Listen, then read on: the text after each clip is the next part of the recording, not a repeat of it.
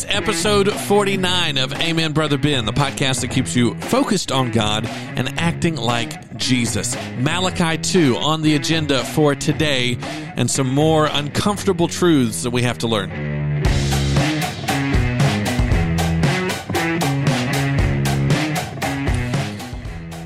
It's the penultimate episode. It's a good word. Look it up.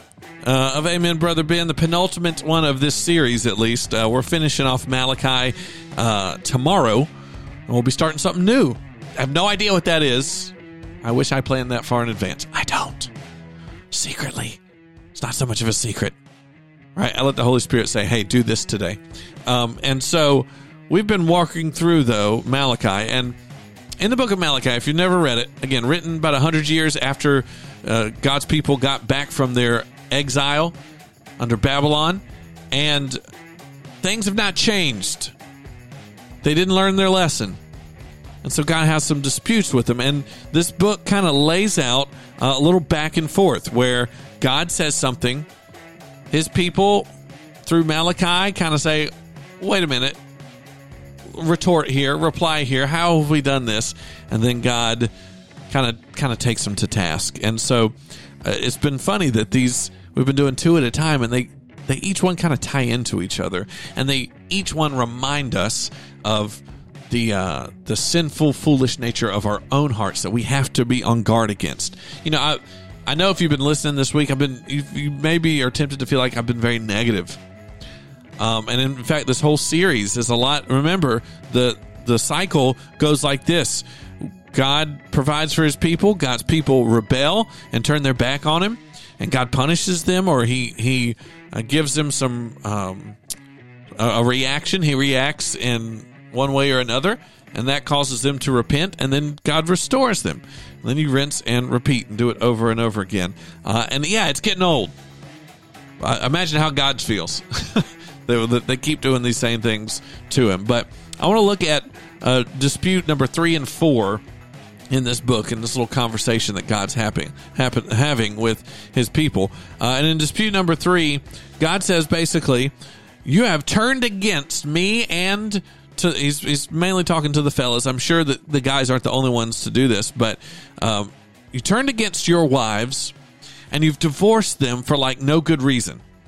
You've just divorced them because you were done and you wanted to upgrade to a newer model. And they got attracted to these out these foreign women who worshipped different gods. So they, they saw these ooh new shiny uh, foreign women that were not from their own people, and that they started to marry them, which in in theory there's nothing wrong with that, but it is when that led them into idolatry. Their wives would worship other untrue lesser gods, and and it led them to do the same. Uh, imagine that. A fella being led into something stupid because of a woman. I know that sounds, I'm not being sexist. I'm just saying men are idiots.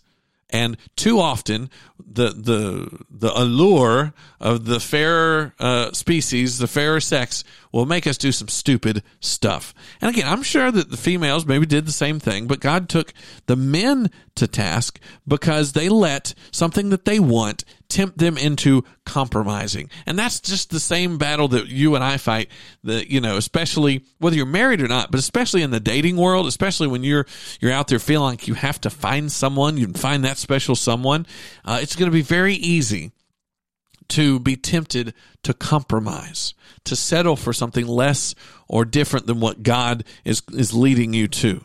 Um, and, and in, in this particular situation, the men should have been leading their homes and leading their wives in, into worshiping the one true God.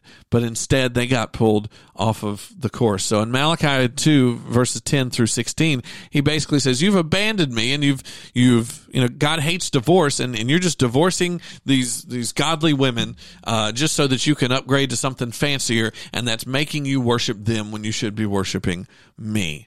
Mm, that's probably a, a little bit of uh, applicable things we could pull from that these days, because uh, you know what? Even if you're married, you still have to be uh, sure that you are are putting God in his rightful place and, and as a higher priority in your life. Not that you neglect your husband or wife, but but if you, if your husband or wife makes you choose between doing what God says is right and doing what they want, what are you going to choose? not enough of us, I think, would choose God.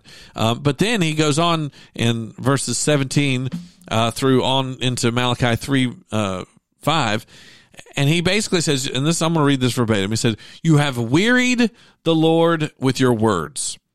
How have we wearied him, you ask? You have wearied him by saying that all who do evil are good in the Lord's sight, and he is pleased with them. You have wearied him by asking, where is the God of justice? And so another thing is God's people are going, there's so much injustice and poverty and oppression in the land, God. What are you doing? God's going, what am I doing? Uh, how about what are y'all doing? Because I've told you how things need to be. And so again, in this, in, in the vein of the same Uh, flawed thinking that we have today, that if there's a problem in our country, if there's a problem in our world, if things aren't going the way we want, it's God's fault. And God's going, I've told you what is right and what is good and what leads to human flourishing and abundance, and you sin still. And so he says, um, he says, send. A, this is what he says, in, in, when we get into Malachi three, he says, I'm going to send a messenger that's going to take care of this. Now, back then, they saw Malachi maybe as that messenger, or maybe an angel of the Lord, maybe some supernatural being. Um, Jesus actually used these same verses to identify John the Baptist as a type of messenger in his time. But, of course, you and I would know that ultimately he was that messenger, that Jesus himself was the one that brings this purifying fire. As I know we're jumping into to chapter three, which you're not going to get to till tomorrow, but it talks about how he's like, are you sure you're ready for that messenger? You say you want justice, but justice means that I have to purify my people.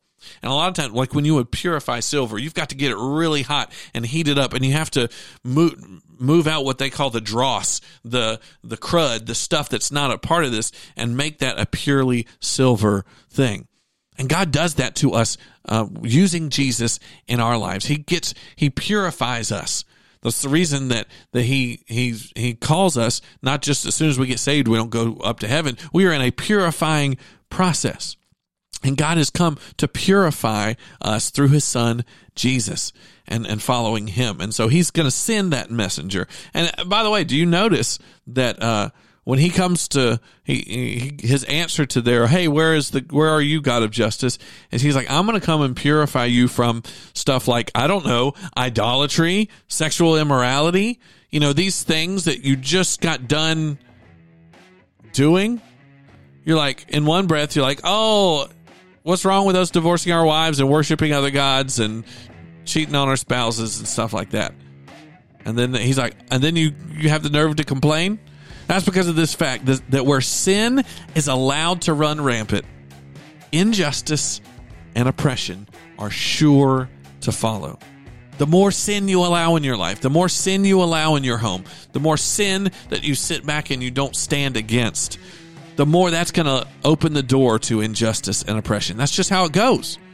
That's why God says, these things are good, these things are bad. It's not to ruin your day and rain on your parade. It's so that life will be as it's supposed to. And so make sure that you are not blaming God for something that maybe you've compromised on. Maybe you're in a position and you don't like the consequences that you have. Might be because there's sin and somewhere in there that needs some purification. And I'm so thankful that God was the one that was the pure sacrifice, because we fall short every day. We're not going to get there this side of heaven. But I'm thankful that God send his son Jesus to live that pure life so that we can get credit for that. That's Amen, Brother Ben, for the day. We're finishing off Malachi tomorrow. We'll see you then.